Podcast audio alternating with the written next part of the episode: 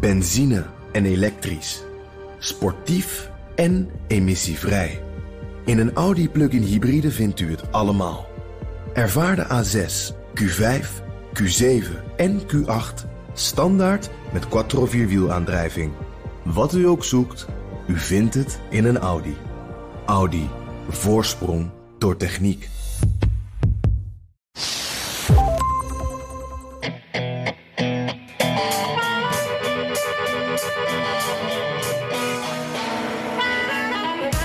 Trump redden van de wereld, of op zijn minst van Amerika, of Donald Trump roekeloze moordenaar en provocateur. Hoe ziet het Amerikaanse volk de confrontatie met Iran en wat betekent het voor de verkiezingen? En gaan we nou impeachen, ja of nee? Dat zijn de vragen in deze Amerika-podcast, nummer 17 alweer. Ik ben Jan Posma en ik zit uh, met een kop koffie aan de keukentafel in Washington. En ik ben Bernard Hammelburg, net weer terug uit New York en in de podcaststudio in Amsterdam. Jan, vertel, heb je, heb je nieuws? Heb je iets leuks meegemaakt? Heb je je ergens over opgewonden? Ben je ergens blij door? Ja, het, het, Bernard, ik, uh, misschien een beetje een gek uh, zijstapje dit. Het heeft met raketten te maken. We, daar hebben we het natuurlijk al een paar dagen over. Daar zijn wij allebei heel druk mee geweest met wat er in Irak is gebeurd. En dat deed mij denken aan mijn vakantie. we zaten in een cabin in een mooie huisje in de, in de bossen op, op de grens van North Carolina en Tennessee om daar oud en nieuw te vieren. En een gezamenlijke vriend van ons, Freek, die wilde vuurwerk. Dus dat zijn we gaan halen. En dan kom je uiteindelijk uit daar bij een, een man die graag garagehouder is en vuurwerkverkoper en nog drie andere dingen deed en daar een beetje verveeld in zo'n hokje zat. En enorm veel vuurwerk en ook enorme pijlen. Echt, in Nederland kunnen we er wat van, maar daar zijn die pijlen nog veel groter en ook veel goedkoper. En wat me opviel, was hoeveel pijlen een Amerikaans thema hadden. Uh, sommige waren een beetje braaf. Uh, bijvoorbeeld, je kon de Air Force One kopen. Uh, maar ook, ja, dat is al een mooie. Dat, dat zag er ook een beetje zo uit. Maar het werd ook wat meer militair en ook een beetje politiek. behoorlijk zelfs. de Make America Great pijl, dat was echt een grote. Een groot pakket was dat, met een vlag en een adelaar erop. The One Nation Under God. Um, met Lincoln, de Liberty Bell, Declaration of Independence erop. En uh, ook eentje, en, en, dat is een naam die je ook wel, of, of, een term die je wel eens hoort als Amerika weer eens uh, aan het bombarderen slaat. Uh, courtesy of the red, white and blue. met de complimenten van onze vlag, zeg maar. Ook met de vlag en de adelaar erop. En daardoor moest ik, daar moest ik steeds een beetje aan denken toen het over die raketten ging. Want dat waren ook raketten. Um, enorme apparaten. En met die Amerikaanse boodschap, maar wat ik ook wel heel mooi vond, de meeste waren gewoon gemaakt in China. Dus ja. uh, zo Amerikaans was het ook nee. niet. En, en, en even een vraagje. Uh, is dat nou voor privégebruik? Of is dit eigenlijk. Lever, lever, levert die garagehouder, zal ik maar zeggen, dan voornamelijk aan de professionele vuurwerkafstekers?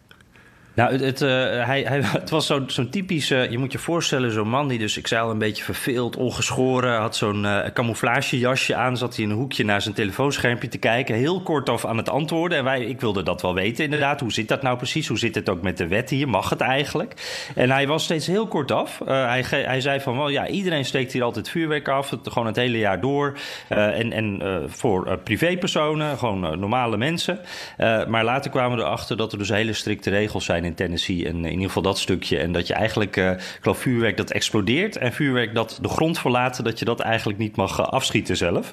Uh, wat wij dus wel hebben gedaan. Maar dat heeft hij lekker even stilgehouden. Ja, nou goed. Je, je, hey, je, bent, hey. niet, je bent niet in de boeien geslagen in ieder geval. Nee, en we hebben al onze vingers nog. Dus het, ja. het viel allemaal mee, gelukkig. Um, we hebben wel de volgende ochtend trouwens alle rotzooi weer op moeten ruimen. Dus dat, want als je de enige bent, dan valt het ineens enorm op daar ja. in die bossen. Hey, heb jij nog wat meegemaakt? Nou, het, het eigenlijk ook... Nou, meegemaakt is het verkeerde woord, maar het wel een beetje hetzelfde thema. Ik, uh, ik was dus uh, met uh, kerst en oud en nieuw in New York. Ja. Um, en een van de dingen die me altijd daar weer opvalt, is dat in ieder geval New Yorkers, ik weet niet hoe het in Washington is, maar New Yorkers, die kopen kerstbomen. Vaak hele mooie en hele grote en hele dure. maar dat doen ze eigenlijk pas, ja, in ieder geval na Thanksgiving. Dus uh, eind november, maar meestal de eerste of de tweede week van december pas. En uh, nou ja, je weet, kerst duurt maar één dag in Amerika, alleen 25 december. Op 26 december liggen al die kerstbomen bij het vuilnis op straat. terwijl, terwijl wij zunige Nederlanders, wij, wij wachten tot de naalden allemaal eruit vallen en grijs zijn geworden. En dan op, op 6 januari, want dat is drie koningen, en dan mag dat ding de deur uit. Ja, ja. Maar daar niet. Dus dat, ja. En uh, de, ja, het over vuurwerk. Geen, niemand steekt daar vuurwerk af. Helemaal niemand. Er is Nee. Uh, er was heel mooi vuurwerk boven de East River, maar dat was echt professioneel. Dus daar, hebben, uh, daar hebben we op, op, op, op het terras boven, op het balkon zal ik maar zeggen, naar staan kijken. Maar voor de rest, ja, mooi. Ja, voor de rest niet. Nou ja. Nee, ja, dat, dat is hier in Washington hetzelfde. Dat, dan is het 12 uur en dan heb je even de glazen geklinkt. En dan denk je van nou, naar buiten, zoals in Nederland. En dan gebeurt er helemaal niks. No. Nee, dat is echt bizar. En trouwens, wij zijn toch wel echte Hollanders. Want ik kijk even achter mijn heel klein kerstboompje. Hij staat gewoon nog hoor. Oh, oké. En alle naalden zitten er ook nog in. Dus dat, dat vertrouw ik dan weer niet helemaal. Oké, nou goed. Maar geen vuurwerk in Washington. Nee, geen vuurwerk. Uh, wel uh, vuurwerk natuurlijk in Irak en Iran. Uh, mooi bruggetje. wij spreken elkaar op, op de donderdag, 4 uur Nederlandse tijd. En op dit moment. Ehm, Kijk, kijk eventjes ondertussen of er nog laatste ontwikkelingen zijn. Nou, niet echt. Uh, het laatste nieuws is, uh, terwijl wij praten, uh, maakt het Huis van Afgevaardigden zich op voor een stemming die de militaire macht van Trump in Iran moet beperken. democraten die zijn boos over ja, de geringe informatie eigenlijk die ze hebben gekregen.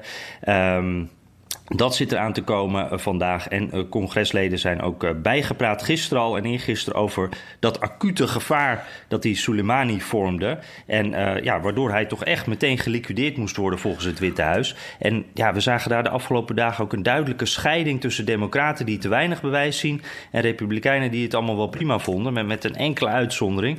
Dus ja, dat is een beetje het, het laatste nieuws van dit moment. Ja, en heb jij enig idee van wat die informatie is? Of is dat allemaal uh, bij, laat wat we hier noemen, de commissie stiekem gebleven? Ja, ik ben bang dat het toch uh, wel het laatste is hoor. Uh, en, en daar is ook wel wat. Uh, dat is ook wel een deel van de frustratie natuurlijk. Want die, die, die Gang of Eight, dat zijn die, die acht congresleden. ja, die, die, hun commissie stiekem eigenlijk, die wat extra informatie krijgen. die mogen daar natuurlijk niet over praten. de rest van het congres heeft ook een briefing gehad. Die mogen daar eigenlijk ook niet zoveel over zeggen. Ehm, de, dus wat je dan krijgt is, ja, wij weten niet genoeg, zegt dan een deel. We zijn kritisch, we, we geloven het niet, niet helemaal, we weten het nog niet helemaal. Maar we kunnen eigenlijk niet zeggen waarom we nog achterdochtig zijn en wat we nou missen. Uh, dus het is een beetje een rare, uh, een rare frustratie. Ja, ja. Oké, okay, laten we even kijken. De, de, de, als er ergens veel over is gesproken in de wereld de afgelopen tijd, dan is dit deze.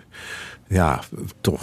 Iedereen dacht: komt nou de derde wereldoorlog? Nou, nou net weer even niet. We mogen even door. We zijn er nog. Ja. Uh, je kunt zeggen. Uh, verdriet over het overlijden van uh, deze generaal, deze Iraanse generaal, was er nou niet echt. Uh, er was wel erg veel discussie over de roekeloosheid van cowboy Trump. en Jan, laten we nou, er is enorm veel gezegd over deze hele kwestie. Laten we nou eens even kijken hoe dit speelt in Amerika zelf. want de, de voorverkiezingen in Iowa die staan voor de deur. Hoe kijkt nou de Amerikaanse kiezer naar dit alles? Is, is Trump nou de redder van de wereld en omstreken? Uh, de man van uh, niet lullen maar poetsen, na die slappe Obama? Of, uh, of, of zeggen, zeggen, zeggen de, de kiezers: nee, nee, dit, is echt een roekeloze man. Dit, dit kan niet. Ja, ja, nou, ik, ik ga, ik, ik, ik komt een lang antwoord, Bernard. Dus je, je kan even koffie gaan halen. Um, laat ik eerst eens even kijken naar, naar de peilingen. Um, toch gewoon interessant omdat dat een indicatie geeft. Al zegt het natuurlijk niet alles. De Ipsos die had een peiling van net nadat die Soleimani was geliquideerd. Dat was dus op het moment dat de spanningen ook nog opliepen. En die laat wel een bekend beeld zien. Uh, 53% van de Amerikanen vindt dat Trump dat niet goed heeft aangepakt. Dus iets meer dan de helft. Maar als je dan kijkt uh, hoe dat precies verdeeld is, dat loopt allemaal weer langs partijlijnen. Dus de meeste Republikeinen vinden dat Trump het eigenlijk wel goed gedaan heeft. En de meeste Democraten uh, dan weer niet. Dus dat, dat is de verdeling. Als ik dan met uh, Trumpers praat. Um, dan valt me op dat ze veel details in dit verhaal eigenlijk helemaal niet zo belangrijk vinden. Dat ze vooral focussen op Trump zelf. En in dit geval zien ze dan, denk ik, een, een president die, die hard is, die daadkrachtig is, die niet heeft toegegeven. En het is goed afgelopen, dus eigenlijk is het allemaal positief op dit moment. En uh, ja, we hadden het er al even in, je, in jouw programma over uh, de wereld. Trump die voert er zelfs campagne op, die is er zelf ook trots op. Um, dat, hij, hij, hij heeft Facebook-advertenties. er zijn honderden varianten van een bepaalde Facebook-advertentie waarbij Trump in beeld komt en. Ehm, de boodschap: de wereld is veiliger geworden. Dus hij, uh, hij gebruikt het echt. En wat me ook heel erg opvalt, uh, jij noemde net Obama al even, die vergelijking met Obama uh, constant. Dat zegt ook wat, denk ik. Het was geloof ik Kelly Ann Conway die zei: Obama gaf Iran geld. Trump geeft ze nu iets anders. nou, het wachten is denk ik tot ze dat op een t-shirt gaan drukken. Ehm, ja. Dus ik, ik heb het idee, het is weer heel erg langs die partijlijnen. het enige, Bernard, wat ik me dan wel afvraag, waar ik benieuwd naar ben... Uh, ja, er gaan nu meer troepen naar de regio. Dat was natuurlijk niet de afspraak. Nee, maar ja, die troepen die gaan erheen, uh, zoals dat uh, in, het verleden ook wel is gebeurd, aan het einde van grote militaire acties, bijvoorbeeld in Vietnam. Um, en tot op zekere hoogte geldt het ook voor Afghanistan. Dat, dat heet dan een surge, maar dat gaat niet noodzakelijkerwijs naar zo'n land zelf, maar naar, naar de de basis die uh, Amerika rondom dit uh, gebied heeft. Bijvoorbeeld in Qatar en in Bahrein. Daar gaan versterkingen heen. Um, en mijn indruk is dat je, je, moet je, ja, je moet je soldaten die er nog zitten... dat zijn er in Irak toch 5200, die moet je blijven beschermen. Mm -hmm. en die lopen nu misschien meer gevaar. En ja, het, het ergste wat Trump in een verkiezingsjaar kan overkomen... is dat er bodybags naar uh, de, de Dover uh, Airport komen. Hè? Dat, dat wil hij niet, dus dat, -hmm. hij moet dat zien te voorkomen. Maar uh, ik denk dat het een opmaat is naar inpakken en wegwezen. hij wil, net als Obama dat trouwens wilde... en dat is hem ook niet gelukt... Uh, hij wil weg uit die regio. Uh, hij is ook niet meer welkom. Uh, dus ja, het, het Iraakse parlement zegt... jullie zijn niet, niet de, de, zeggen, de bondgenoot. Jullie hmm. zijn niet de vriend. zoals jullie zijn niet de trainers, jullie zijn niet de beschermers. Jullie zijn de bezetter. Ja, en, en, Trump, als we weer willen opbouwen, dan moeten we dat zonder jullie doen. Ja, precies. En, en, en, en Trump denkt dan, ja, als dat allemaal zo is, dan is het in mijn belang. En bovendien, ik heb de verkiezingsbelofte gedaan. Uh, dat uh, ik uh, de troepen uit het buitenland zou weghalen. Misschien is dit het moment nu aangekomen, zeker nu de grote crisis met Iran toch even niet komt. Mm. Uh, om dan maar uh, de eerste stap te zetten. En dat is dan denk ik. Uh, ik, ik, ik, denk dat we die weg nu in zijn geslagen. Dat, dat je gaat zien de komende, de komende jaar of zo, half jaar. In ieder geval voor de verkiezingen, voor 3 november, dat een groot deel van die troepen uit Irak weg is. Ja, ja, want, want uh, in Trump's speech, hè, toen deed hij ook een verzoek aan de NAVO. Zei hij van, nou, uh, die moet zich meer met die regio uh, gaan bemoeien in, in NAVO-verband. is dat dan ook, roept hij dat ook om zijn eigen aftocht een beetje af te kunnen dekken? Ja, Ongetwijfeld. Uh, hij zegt, kijk, uh, er, zijn, er zijn een aantal dingen. Hè. Wij hebben, zegt hij, als Amerikanen die olie uit het Midden-Oosten niet meer nodig. We zijn niet meer, afhankelijk van olie uit het Midden-Oosten. Anderen wel, zoals uh, Europa. Uh, dus NAVO-partners, als je het allemaal zo belangrijk vindt... en als je de strijd tegen IS zo belangrijk vindt... En als je wil dat je economie op peil blijft, ja, dan moet je niet steeds maar naar Washington blijven kijken. Dan moet je het zelf maar eens gaan doen. Ja. De, de, nou kun je zeggen. Uh, het feit dat hij de NAVO noemt is op zichzelf goed nieuws. Want hij heeft de NAVO ook wel eens afgeschreven. En nu hmm. zegt hij uh, de NAVO moet in actie komen. Maar ik denk dat hij vooral bedoelt echt in actie komen. Uh, en een beetje gebeurt dat al. Hè. De Britten sturen nu extra schepen naar uh, de Golf. Uh, Nederland stuurt een fregat. Uh, en ik denk dat dit een, een soort verpakte oproep is aan uh, de NAVO-landen. Van kom op, kom maar met wat meer over de brug. Want je kunt, het, het, moment komt, komt waarop jullie niet meer op ons kunnen rekenen. We zijn dan gewoon ja. weg. Ik, zag daarover, dat vond ik wel uh, een mooie analyse, een artikel op uh, Politico, die, die website. En die schreven, Trump die is tijdens zijn speech in 24 uur veranderd van, ja, in een Obama eigenlijk.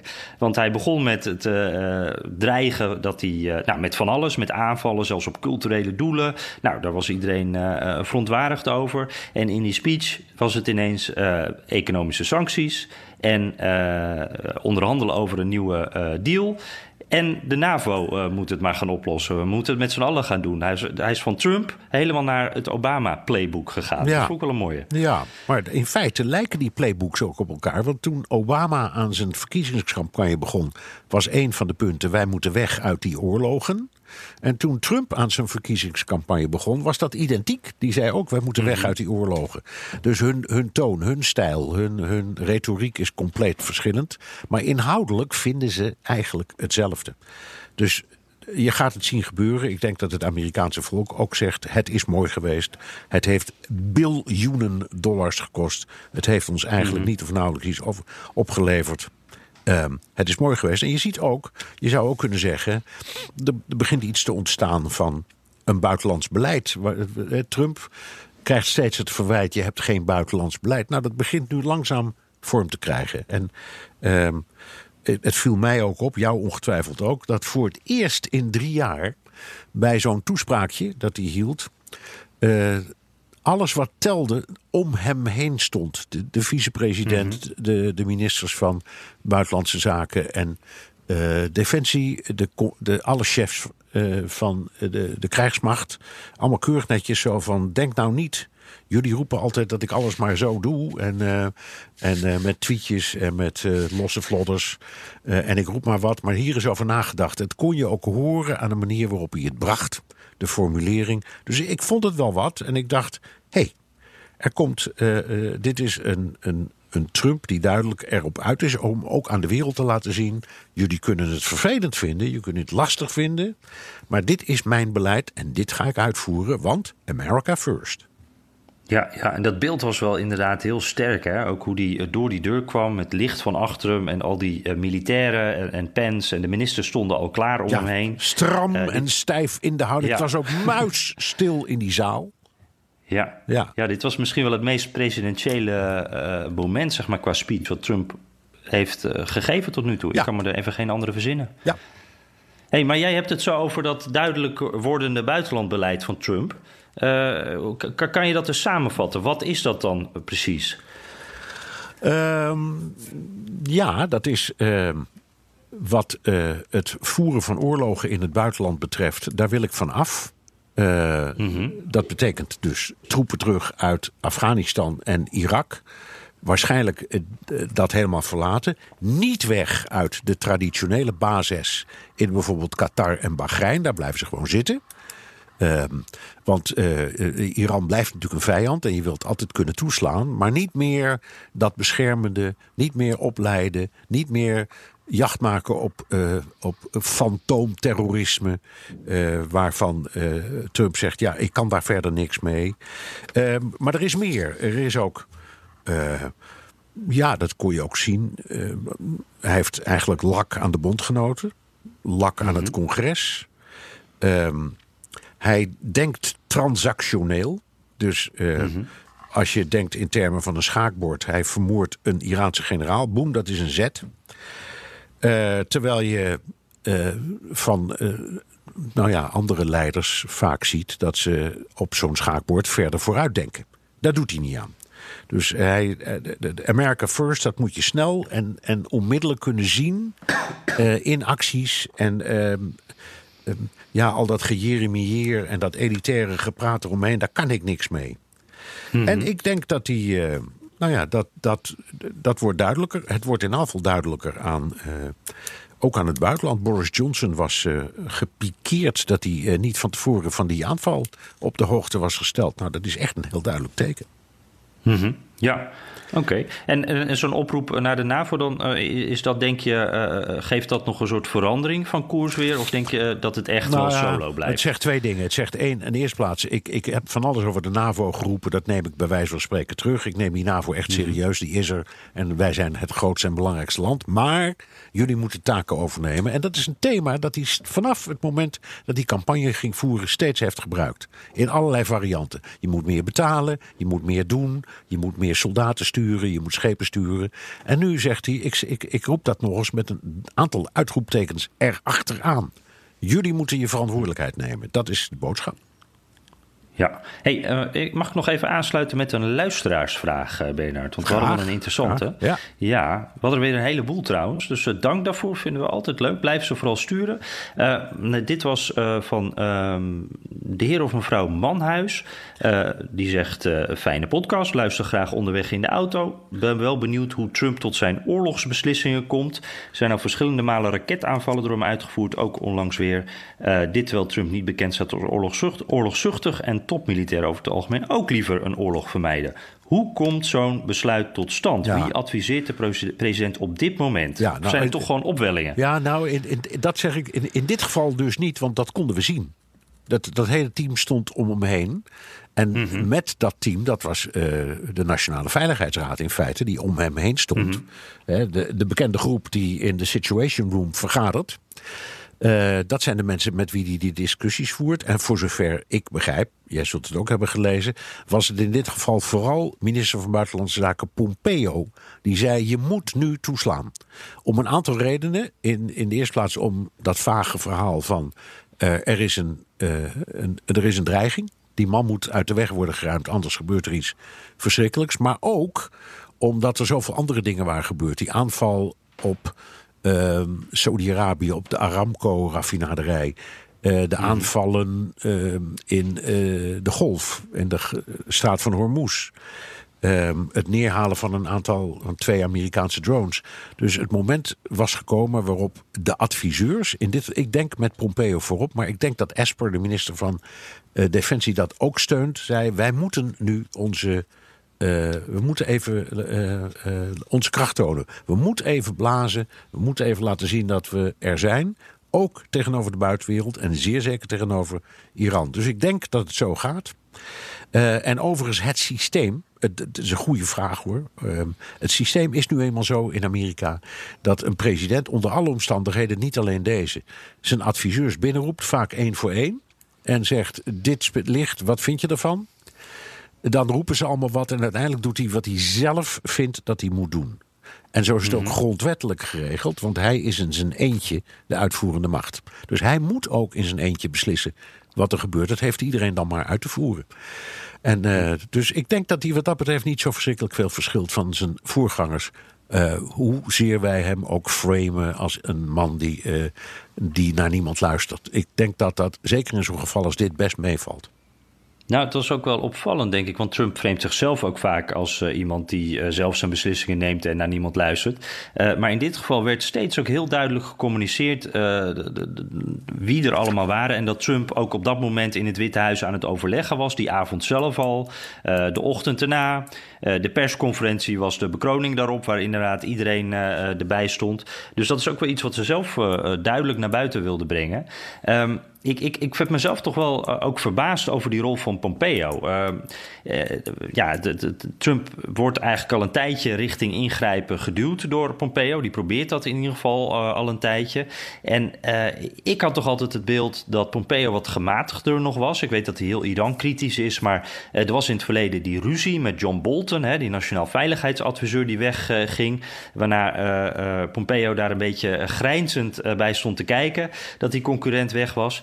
Uh, Bolton was de man die altijd uh, wilde ingrijpen. Uh, en, en, dan een soort regime change ja. te kunnen. Ja.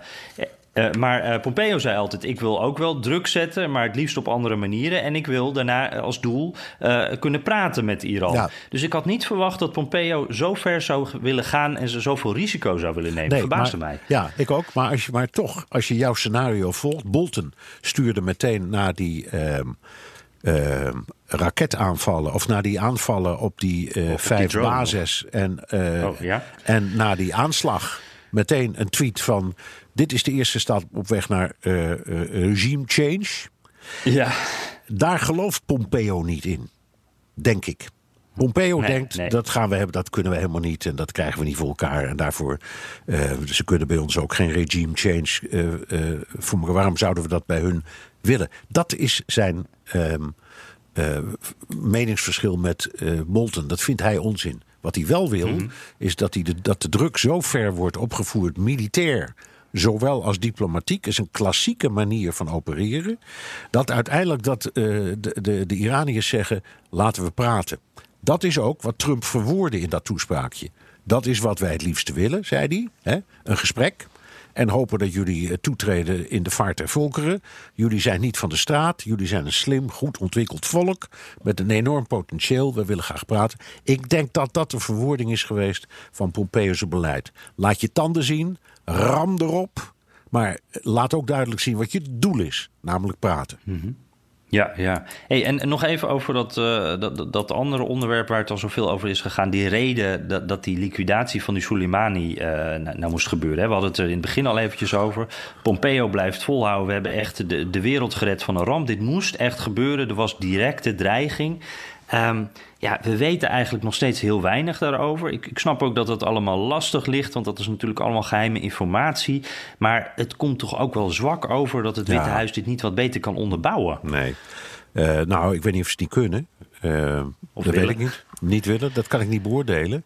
Maar we hebben natuurlijk allemaal nog steeds in ons geheugen de massavernietigingswapens van Bush. Mm Waardoor. Met Colin Powell. Colin, waardoor, ja, Colin Powell, uh, dat, die moest dat dan allemaal uitleggen. Uh, aan de wereld. En die heeft de hele wereld, inclusief Nederland, in een vreselijk avontuur in Irak gesleurd. Waar we nog steeds niet uit zijn.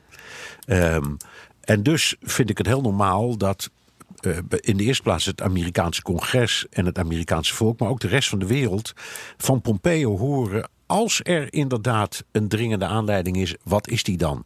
En zeg dan in elk geval iets. Bijvoorbeeld, jongens, ik kan niet alles zeggen, want uh, dan breng ik mensen in gevaar. Uh, of, ik laat, of dan blijkt waar mijn inlichtingen vandaan komen. Dat, dat kunnen wij ons niet veroorloven. Maar ik kan wel iets zeggen. Bijvoorbeeld, mm -hmm. uh, het gevaar dreigde in Saudi-Arabië.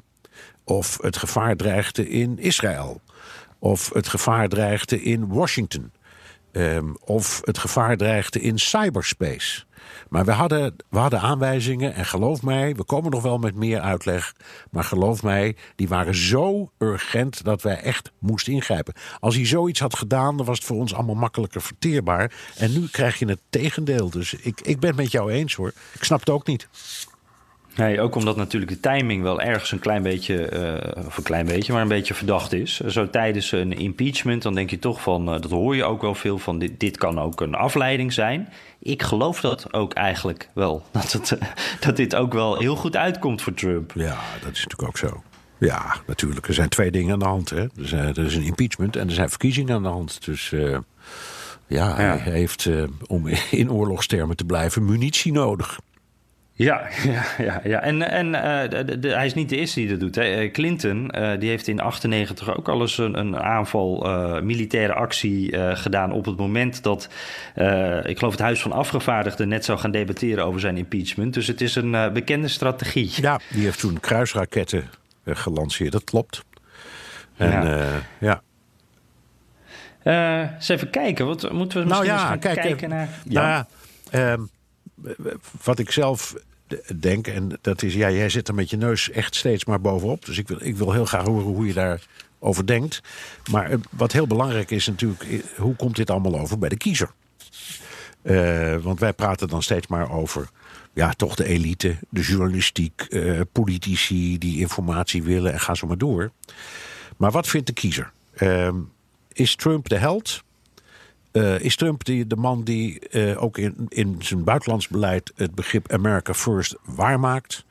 Of is Trump de moordenaar? En het is belangrijk, want uh, begin februari zijn, de, begint de verkiezingsrace officieel met de eerste caucus. Ja. voorverkiezing in Iowa en vlak daarna New Hampshire. Dus dan, dan gaat het hele circus draaien. Ja. Dus, dus ik, ik, ik denk, vraag me af, nou ja, laat me horen, hoe, hoe zie jij dat? Uh, heeft hij, je noemde al een peiling, maar heeft hij er profijt bij bij zijn eigen achterban? Ja, ik heb het gevoel op dit moment, dit is wel een momentopname natuurlijk, omdat op dit moment even het gevaar voorlopig uh, geweken lijkt. Maar we weten niet wat er natuurlijk na de opname van deze podcast nog allemaal gaat gebeuren. Maar op dit moment heb ik wel het gevoel dat Trump hier voor zijn, voor, voor zijn eigen achterban sowieso als winnaar uitkomt. Want hij heeft zich kunnen profileren. Als, uh, nou ja, we hadden het er net al over. Het was een presidentieel moment, die speech die hij hield. Ja. Uh, dus dat is een beeld dat blijft hangen bij veel Amerikanen. Hij was daadkrachtig. Hij heeft uh, de beslissing durven nemen en het risico durven nemen. En dat is goed uitgepakt. Dus ik heb wel het gevoel dat hij uh, bij een merendeel van de Amerikanen... dat hij wel als winnaar uit de bus komt. Uh, nou zal dat natuurlijk, wat we net al zeiden... die democraten denken er anders over dan republikeinen. maar ik denk de dat wie, hij ook de wie, de wie, de wie? De wie? ja, die, die andere partij, oh, Bernard. Ja, die hebben ook democraten, ja. Ja, ja, ja, ja, ja die waren er ook nog. Ja. Ja. ja. Um, en, en, die zijn best wel belangrijk in Iowa natuurlijk. Zo is dat. Uh, ja. En uh, ja, je ziet. Uh, ja, in de, de verpersoonlijking van het buitenlandbeleid van de Republikeinen is per definitie de president. En aan de democratische kant is dat toch nog altijd die, die Joe Biden. Hè? Want dat was de architect van het buitenlandbeleid van uh, Obama ook de man die door Trump onder vuur wordt genomen. Als degene die schuld heeft aan alles wat er nu mis is, ook in het Midden-Oosten. hoe, Mhm. hoe pakt Biden dit op, Jan? Ja, dat is inderdaad ik, dat is heel interessant. Want je zou kunnen zeggen dat hij eigenlijk dus de anti-Trump is uh, op dit vlak. Hij is natuurlijk sowieso de establish, establishment politicus die, die, het allemaal al een keer mee heeft gemaakt. Dat, dat is Trump niet. en ja, mede-architect van de Iran-deal. En hij heeft inderdaad alle dingen waar Trump op tegen is en ook, ook constant tegen ageert. Daar zit Biden mede achter. dus op, op heel veel vlakken is dit de, de, de anti-Trump. En um, ja, hij was kritisch over die, die liquidatie. Um, en hij, uh, uh, ja, hij zit zichzelf ook neer. Ik denk dat hij zichzelf een beetje probeert neer te zetten. Uh, of dat, dat, ja, als de man die dus met die ervaring die hij heeft. Um, onrust zou voorkomen. Ja. Uh, want dit is dan goed afgelopen, maar we hebben er toch allemaal even stress van gehad. En Biden die wil zichzelf neerzetten als de persoon die het allemaal, uh, uh, nou, die, die het helemaal niet zo ver had laten komen. En die ervoor gezorgd had dat we allemaal eigenlijk een hele rustige week hadden gehad met hem aan het roer. Um, Waarbij trouwens nog wel een grappig dingetje speelt, wat nu door Republikeinen wordt opgerakeld. Even een zijpaadje hoor. Um, die Biden, die, die heeft Trump, of Obama ook geadviseerd op het moment dat Osama Bin Laden ja, geliquideerd ook kon worden. En daar zijn nu twee versies van. Want in 2012 zei hij nog: Ik heb Obama geadviseerd niet te gaan, want de risico's waren te groot. En dat is later dus een beetje veranderd nadat hij zei: dat hij zei van ja, dat is helemaal niet zo. Inmiddels zegt hij dat. dat hij wel Trump of Obama gewoon heeft geadviseerd om het te doen. En, en dat begint nu zo'n dingetje te worden in die campagne. Dus hij wil zich eigenlijk vooral ook profileren, ook, ook, ook, als daadkrachtig, maar dan wel iemand die daarbij nadenkt. Ja, maar goed, als je, als je dat, ik vind het trouwens een prachtig verhaal en ook wel typerend voor Biden hoor. Uh, eerlijk ja, gezegd. Ja, dat, dat flipflopt ja. toch altijd ja, een beetje. Ja, ja, het is een beetje, hij draait. Uh, ja. Maar laten we zeggen, voor de kiezer denk ik dan, als je een beetje geïnteresseerd bent. Hè? Niet als je echt een Trumpist bent. En ook niet een doorgewinterde democraat. Er zijn er ook nog altijd een paar van. Maar zo'n beetje zweeft of zo. Dat je dan denkt, nou, ik zie wel twee visies. Ik zie aan de ene kant de man die zegt, uh, ik sla erop. Ik haal troepen weg. Ik heb een heel duidelijk beleid om af te rekenen met die smeerlappen en dan in te pakken en weg te wezen. En daartegenover heb ik een man die ja, probeert de stem van de redelijkheid te vertegenwoordigen.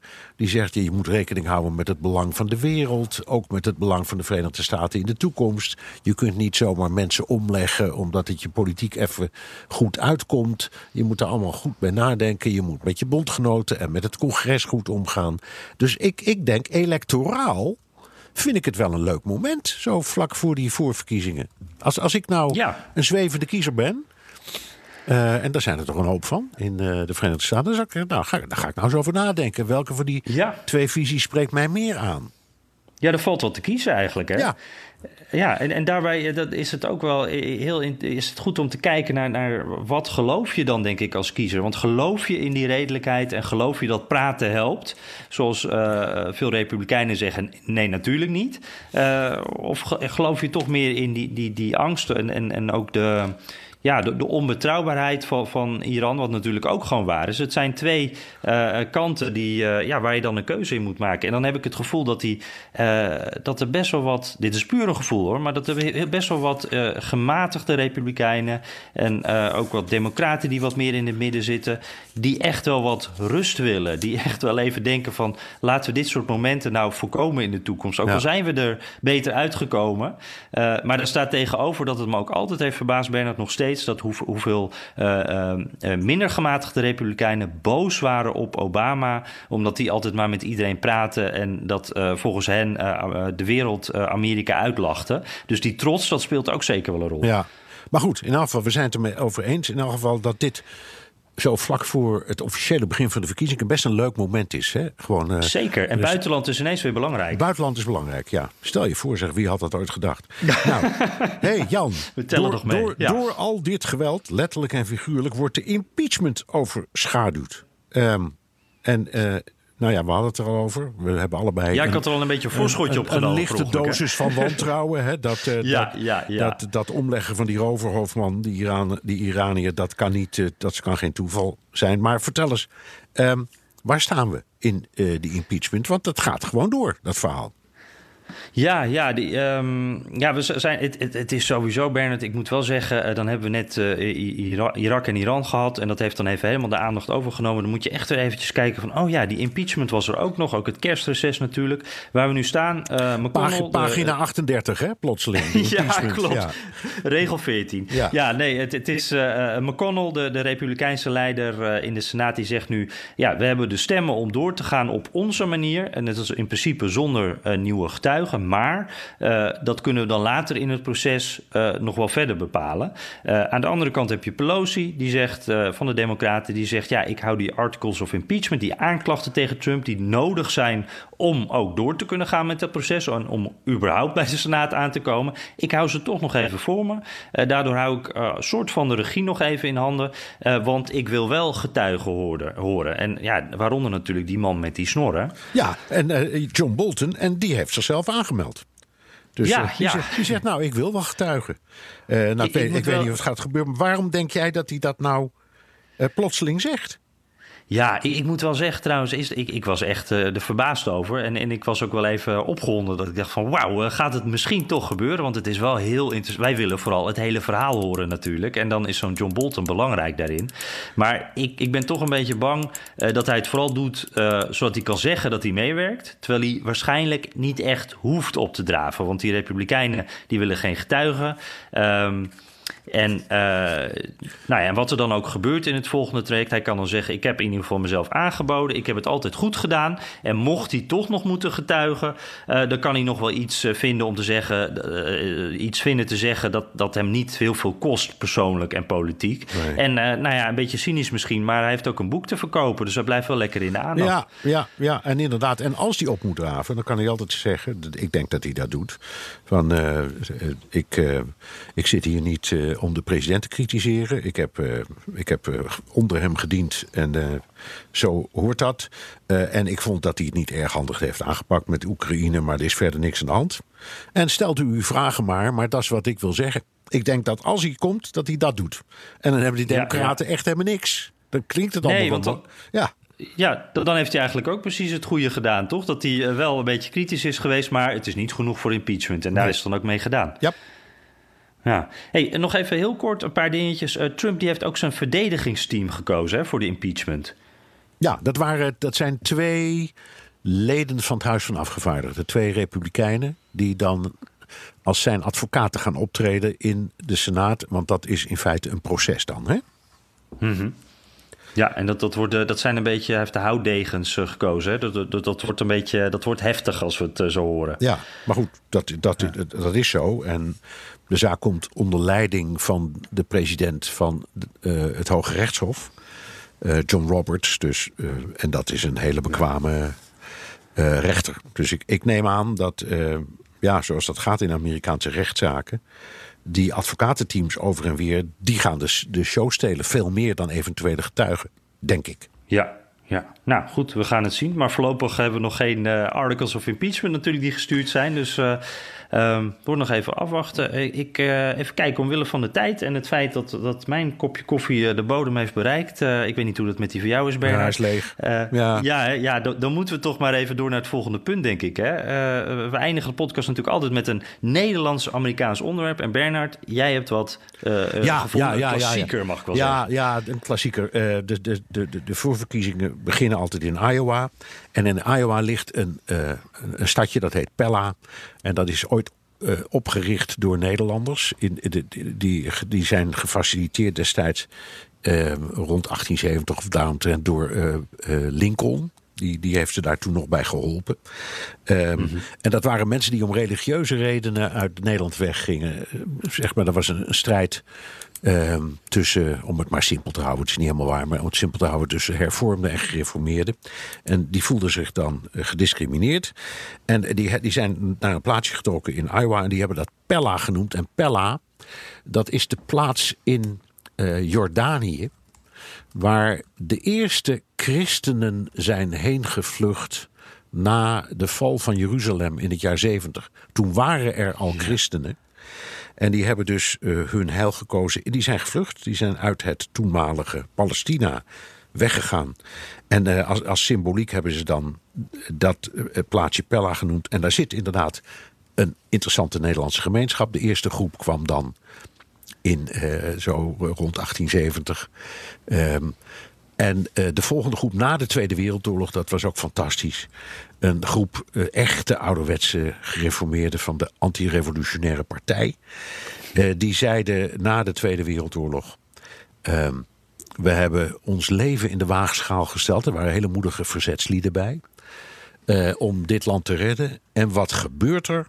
Onze leiders, onze gereformeerde leiders, gaan in zee met de duivels, namelijk de Partij van de Arbeid. En, dat, en, die, en de vorming van die coalitie is echt waar. Dat was voor hun een reden om te zeggen: dan verlaten wij het land. Dan gaan we weg. Ja. Komen nooit meer terug. Nou, en, die, en, en dat is er nog. En je kunt in Pella kijken. En daar kun je. Er is een tulpenfestival. En er staat een namaakmolen. En er wordt nog Nederlands gesproken. En zo. Het is heel aardig. Ik kan iedereen, ja. iedereen die ooit een keer in Amerika een rondreis wil maken. om te zeggen: ik ga nou eens niet naar Holland, Michigan. is net zo'n verhaal. Ik ga naar Pella, Iowa. Het is echt leuk hoor. Ja, pak eens een andere inderdaad. En het Amerika voetbalteam vond ik ook grappig. Heette de Pella Dutch. Dus uh, ja. ze zijn alleen niet oranje. Dat is dan weer jammer. Ja, dat is weer jammer. Ja. Maar het zijn uh, ook even nog richting de verkiezingen. Dit is echt republikeinen terrein, denk ik. Hè? Zeker, zeker, zeker. zeker. al, al zijn het wel heel erg orthodoxe mensen. Dus ik denk dat ze zich behoorlijk ergeren aan het morele gedrag en het taalgebruik van de president. Dat is echt wel iets hoor. Dat, dat zal, wat dat betreft sluiten ze zich misschien ook wel aan bij de kritiek die in dat, uh, vor, vorige keer hebben we daarover gesproken, in dat bekende blad van de evangelisten is gepubliceerd, kritiek op Trump. Ja. Um, maar als puntje bij paaltje komt, dan ze staan in het hokje, dan wordt echt, het, uh, dan wordt echt de, de kiesmachine weer op Donald Trump gedrukt. ja, nou mooi. Um, dat was hem dan weer, hè? De aflevering van de Amerika-podcast. Via de BNR-app of de site kun je je heel makkelijk op de podcast abonneren. Kan ook via iTunes en Spotify. We zijn altijd dolblij met recensies. Jan, Zeker. wat heb jij in de grote postzak gevonden? Wat ouderwets woord, hè? Ja, ja, het was de, de digitale postzak eigenlijk. Ja, Dit, vertel. Uh, ja, postzak gebruikt ze in Pella, denk ik. Ja, uh, ja. Hey, ik, ik, we hebben een heleboel. Dus uh, dat is altijd mooi. Dit, ik voel het altijd een beetje als de bonus van de podcast, vind je niet? Um, ja, zeker. Ik heb hier in ieder geval, uh, we gaan even een snelle selectie maken. Uh, uh, via Twitter, Cheert Vries. die zegt, goede aflevering van, weer van de podcast, moest er even op wachten. Luister hem trouwens altijd bij het strijken. En jullie hebben waarschijnlijk gelijk met zowel kritiek van beide kanten, met zoveel kritiek van beide kanten doen jullie het goed. Haha, nou mooi, die steken we in onze zak. Ja, daar ben ik blij en, mee, want we, we, we, we, worden, we worden soms Trump-bashers genoemd en soms, soms democraten-bashers. En, en ik ben blij dat ik dit hoor, zeg. Ja. Ja, dit is ook wel eens goed. Ik moet ja. zeggen, op, uh, de social media hoor je die kant wat, uh, wat minder vaak ook. Dus dat is wel even, even een mooi hart onder de riem. Uh, Bernd Burger. Ook ik luister graag naar jullie podcast. Meestal onderweg naar werk of naar huis. jullie kennis is enorm. Nou, dankjewel. Mijn vraag is dan ook... hoe ziet een normale werkdag voor jullie eruit? Ik neem aan dat jullie enorm veel lezen, kijken en luisteren. Wat zijn jullie nieuwsbronnen? Hoe onthoud je alles? En hoe blijf je kritisch? Ja, nou, hebben we, nou. Nog, hebben we nog een uurtje? ja, waar zullen we eens beginnen? Nou ja, ik denk dat voor jou en mij ongeveer hetzelfde is. Die dag begint altijd veel te vroeg en eindigt veel te laat. We, we maken echt hele lange dagen. Eh, wat mij betreft altijd tussen zes en zeven s morgens ben ik al bezig. En nooit voor middernacht naar bed. Heel veel bellen, heel veel lezen, heel veel eigen bronnen. Er zijn mensen die je zelf wilt spreken over onderwerpen. Maar je leest ook kranten, je kijkt naar websites, je, je, je, luistert naar radio en televisie, je gebruikt openbare informatie zoals ieder ander. Uh, maar wat mij betreft, in mijn eigen werk als buitenlandcommentator en ook toch wel een beetje diplomatiek redacteur, is het ook heel veel praten met uh, primaire bronnen, zoals dat heet. Ja, dat wil ik ook zoveel mogelijk. En, en daarom uh, ga ik ook altijd zoveel mogelijk op pad. Want je moet inderdaad uh, heel veel lezen, zoals Bernd, zoals jij ook zegt. en dat is heel belangrijk, want er, spelen zoveel dossiers tegelijkertijd. Maar tegelijkertijd wil je zoveel mogelijk toch ook zelf dingen horen en zelf dingen meemaken. En nog even korte illustratie hoe zo'n dag eruit ziet. Het begint voor mij meestal rond een uur of zeven. met de kranten en het internet, de televisie, dat soort dingen. en dan is tot een uur of één ben ik sowieso uh, druk met twee dingen. Dat is namelijk de BNR-uitzending. Die duurt uh, tot 7 uur Nederlandse tijd. En dat is 1 uur s middags voor mij. Uh, en de krant, de Telegraaf, die hebben hun deadline zo... nou, drie uur is ongeveer het laatste moment dat ik nog wat in kan leveren mijn tijd. Dan is het voor mij Pardon, in de middag even wat rustiger. En dan uh, uh, s'avonds uh, dan begint het eigenlijk allemaal weer een beetje. En dan heb ik voor het slapen gaan meestal rond een uur of kwart over elf, ergens tussen kwart over elf en twaalf, dat, dat ik nog eventjes met BNR praat, vaak voor de uitzending. Dus de volgende, de volgende ochtend gaat het weer overnieuw. Yes. Hey, um, ja, hele er, staat, er, staat, er staan hier voor de podcaststudio staan helemaal opgewonden mensen te dringen, want die willen naar binnen. Dus uh, ja. moet een beetje rekening mee houden. Ik ga, ga hem even heel snel doen. Een bijzondere mail van Ronald Cruz. Uh, ik ben Trump-voorstander, nog tegenstander. Ik zie veel zaken die uitstekend gaan onder Trump. En ook de negatieve kant. Hij woont in Philadelphia. Uh, en merkt dat er maar weinig mensen zoals ik zijn. Uh, mensen die. men is meestal voor of tegen middenweg is er niet. Um, ja. En nou, dat is eigenlijk wel heel herkenbaar. Ja. Kunnen we kort zeggen, denk ik? Ja, zeker. Zeker, zeker. Hij heeft ook groot gelijk. En leuk om een reactie te krijgen van iemand die stemgerechtigd is in de Verenigde Staten. Ja, inderdaad. Ja. Nou ja, hij geeft nog complimenten voor ons, dat is fijn. Uh, Fred Rienstra, ik luister altijd graag naar de live-uitzendingen en podcasts. Meestal doe ik dat op de fiets naar het werk of tijdens een rondje hardlopen. Uh, ik sla even een klein stukje over. Uh, naast mijn werk ben ik ook gemeenteraadslid en het boeit me hoe de Amerikaanse politiek, Amerikanen politiek bedrijven. Natuurlijk werkt het daar anders dan hier, maar het gaat uiteindelijk om hetzelfde verdelen van pijn en poen. Nou, dat is wel een mooie. Dan heeft hij twee vragen. Zijn er in 2020 nog grote veranderingen te verwachten in het kiesysteem van de Amerikanen? Hij zegt van ja, het is allemaal uh, zo ouderwets. En, en er zijn ook al wat trucjes die worden toegepast.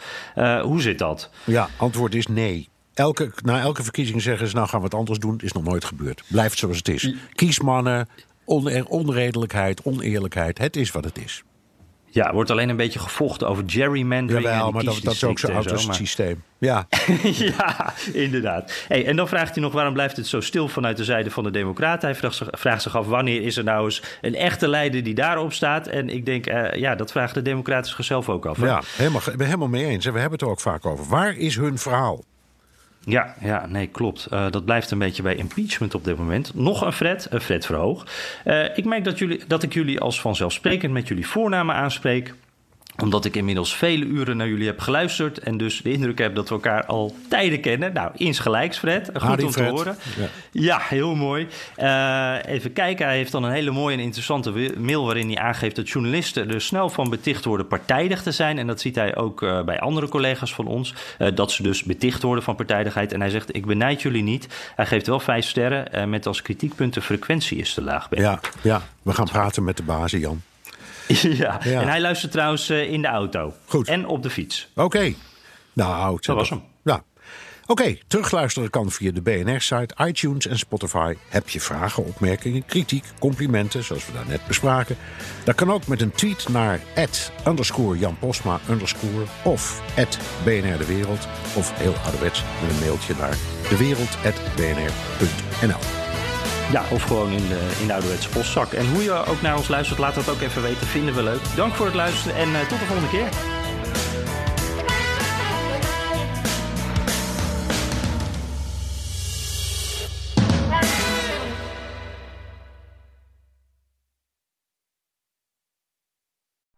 Benzine en elektrisch. Sportief en emissievrij. In een Audi plug-in hybride vindt u het allemaal. Ervaar de A6, Q5, Q7 en Q8 standaard met quattro vierwielaandrijving. Wat u ook zoekt, u vindt het in een Audi. Audi. Voorsprong door techniek.